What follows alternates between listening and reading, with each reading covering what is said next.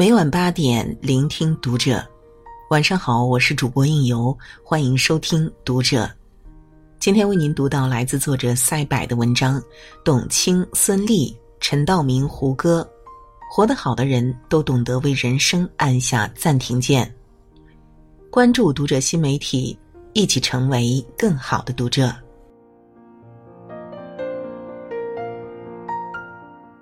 停下来，等等自己的灵魂。之前听过这样一个故事，在墨西哥有一群人匆匆赶路，突然一个人停了下来。旁边的人都很奇怪，问他为什么不走了。停下的人灿然一笑说：“走得太快，灵魂落在了后面，我要等等他。”我们都是匆匆赶路的人，被欲望裹挟着一路向前，不敢停下，不敢回头，怕掉队，怕被淘汰。但真正清醒的人，反而懂得停下来，懂得为自己的人生按下一个暂停键。或者休养生息，或者养精蓄锐。他们明白，适度的停下，恰到好处的留白，会让生命更加丰盛。就像放牧时要轮牧一样，若这段时间在这方草场上放牧，过段时间牧民就要把牛羊赶到别的草场上去。如果可着劲儿在一块草场放牧，草的生长速度跟不上牛羊吃的速度。那么这块草地早晚会变成荒地，然后再变成荒漠。只有实行轮牧，给草场留一个休息的空档，继续养分，才能有源源不断的草继续长出来。人亦如此。若不休息，不停下，一个劲儿往前冲，总会有一天才华会枯竭，身体会撑不住，于是辛辛苦苦堆砌的高楼会轰然倒下。按下暂停键，其实就是给自己一个中场休息的时间，而敢于停下，不光是一种勇气，也是一种高瞻远瞩、循序渐进的智慧。太拼的人生无异于竭泽而渔。总有文章说，时代抛弃你时，连声再见都不会说；又或者，你以为的稳定都在悄悄背叛你。但大多时候，我们不是不拼，而是太拼了。于是结果总是适得其反。前不久看到一条新闻，南京市一名五十六岁的网约车司机送客途中不幸猝死。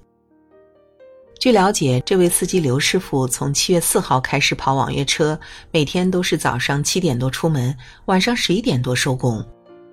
抛去吃饭的时间，每天大约工作十三四个小时，这样高强度的工作，他整整持续了一百六十天，直到去世。令人不解的是，刘师傅家庭状况还行，并不是说紧着用钱。家人也觉得他太拼了，劝他缓缓。但是刘师傅没听，他想趁着自己还干得动的时候多挣点钱，给孩子减轻负担，也给自己存点养老钱。但谁能想到意外来得如此猝不及防？于娟曾发问：我们要用多大的代价才能认清活着的意义？人们总觉得死亡很遥远，总觉得熬一夜没有关系，总觉得自己还年轻，总觉得自己还不够拼、不够努力。于是给自己施加压力，给自己拧紧发条，像个旋转的陀螺一样。就算这样，有些人还觉得不够努力，觉得还能再压榨一下自己。结果呢，身体亏损被榨干，从此与病魔纠缠不清。《吕氏春秋》一赏有言：“竭泽而渔，岂不获得？而来年无鱼，焚叟而田，岂不获得？而来年无兽，诈伪之道，虽今偷可，后将无复，非常数也。”意思是说，使河流干涸而捕鱼，难道会没有收获吗？但第二年就没有鱼了。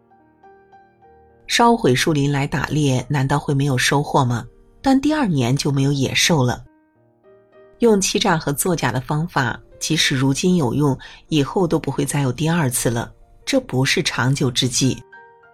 太拼的人生就像竭泽而渔一样，只看到眼前的得失，却没有想到以后要怎么办。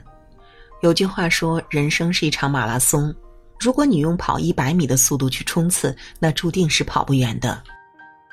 聪明的人懂得休息，懂得为自己补充能量，可能跑得不快，但是能跑得很远很远。往后如果觉得累了，就别硬撑了，歇一歇耽误不了什么的，把身体养好再战也是来得及的。停下，给身体一个修复的时间；停下，给大脑一片留白。学会停下，其实是学会控制欲望。记得刚工作的时候，手头特拮据，整天为钱发愁，于是工作上就格外的拼。有时候生病了、不舒服了，也要强撑着上班，因为可以拿全勤奖啊。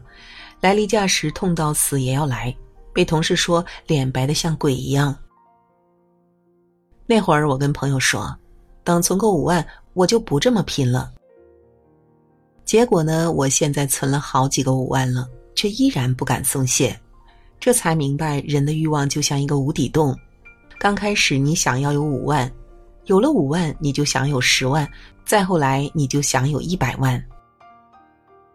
挣钱这回事儿永远没有尽头，因为人心永远不会满足的。如果不能及时遏制住自己的欲望，让自己停下来，到头来也是输了生活。我们家过年的时候会玩扑克牌，每年我总是输的最多的那个，而我爸则是赢的最多的人。我赢的时候总想赢得更多，输的时候就想着翻盘，所以总是无休止的纠缠着。我爸呢，赢的时候觉得差不多了就收手了，众人就笑他赢了钱就跑，他也不在乎。输的时候他也怡然自得，笑着说几句：“今天运气太差了。”就把位子让着后面的人来玩了。后来走到社会上，听得多了，见得多了，才发现人生跟赌博一样。活得好的人，往往是那些见好就收的人，因为他们能控制自己的欲望，赢的时候敢于按下暂停键，停下来，让自己冷静冷静；输的时候也能踩住刹车，及时止损，不让自己跌得更深。董卿就是这样一位能控制住自己欲望的人，十年努力一鸣惊人，然后事业步步高升。换做一般人，肯定会被名利双收迷了双眼，无法自拔。而他却在如日中天的时候，选择停下来，去国外留学进修，给自己空档期，不让浮华遮住自己的初心。最后再归来时，他带着全民好评的《朗读者》中国诗词大会。还有胡歌，几当电视剧大火的时候，没有紧接着上综艺上话题，而是去留学。这样的人还有很多，如陈道明，如孙俪。学会停下，其实就是学会控制自己的欲望，不被眼前的利益冲昏了头脑。停下来，清理脑容量，认清自己，然后更好的出发。好的人生不必太着急，扪心自问，我们为什么不敢停下？原因大概有两个方面：一是被欲望牵着鼻子走，二是怕输，怕被抛弃。第一个上面已经说过了，第二个其实也大可不必担忧。我们听过揠苗助长的故事，也听过龟兔赛跑的故事。前者说有个宋国人期盼自己的禾苗能赶紧长高，于是挨个把禾苗拔高了一截，于是禾苗都死了。后者说乌龟和兔子赛跑，本来以为乌龟输定了，谁曾想兔子刚开始跑得特别快，所以很快就跑累了，于是就去休息了。而乌龟虽然爬得慢，但是一直在爬。等兔子醒来的时候，它已经爬到终点了。前一个故事告诉我们，太着急往往会坏事；后一个故事则告诉我们，好的人生不必太着急。你看黄渤就一点也不着急，二十六岁的年纪了，他才决定报考北京电影学院，接着考了两年都没有考上。不服输的年轻人没有放弃，而是接着考，终于在第三年考上了北电。那会儿他已经二十八岁了，接近三十而立的年龄，除了梦想，他一无所有。就这样，心怀热忱的他开始了演员之路。可是没有人看好他去试镜，还被人误以为是经纪人。因此，没有人会想到，当初那个被说不配演戏的黄渤，有一天会成为大家心服口服的影帝。黄渤曾说自己没有出色的颜值，没有过硬的实力，所以只能卖体力。拍摄电影《斗牛》的时候，有个镜头需要他在铺满碎石子的路上狂奔，就这个场景的拍摄，黄渤磨破了三十七双鞋子。幸好皇天不负有心人，春天播了种，夏天用心浇灌，秋天自然有丰盛的收获。有句老话说：“慢工出细活儿”，还有一句“好事多磨”。说到底，万事万物自有其内在运行的规律，我们再着急也是无用的，不如像慢悠悠的乌龟一样，一边爬一边享受生活。只要还在路上。终有一天会跑过兔子的。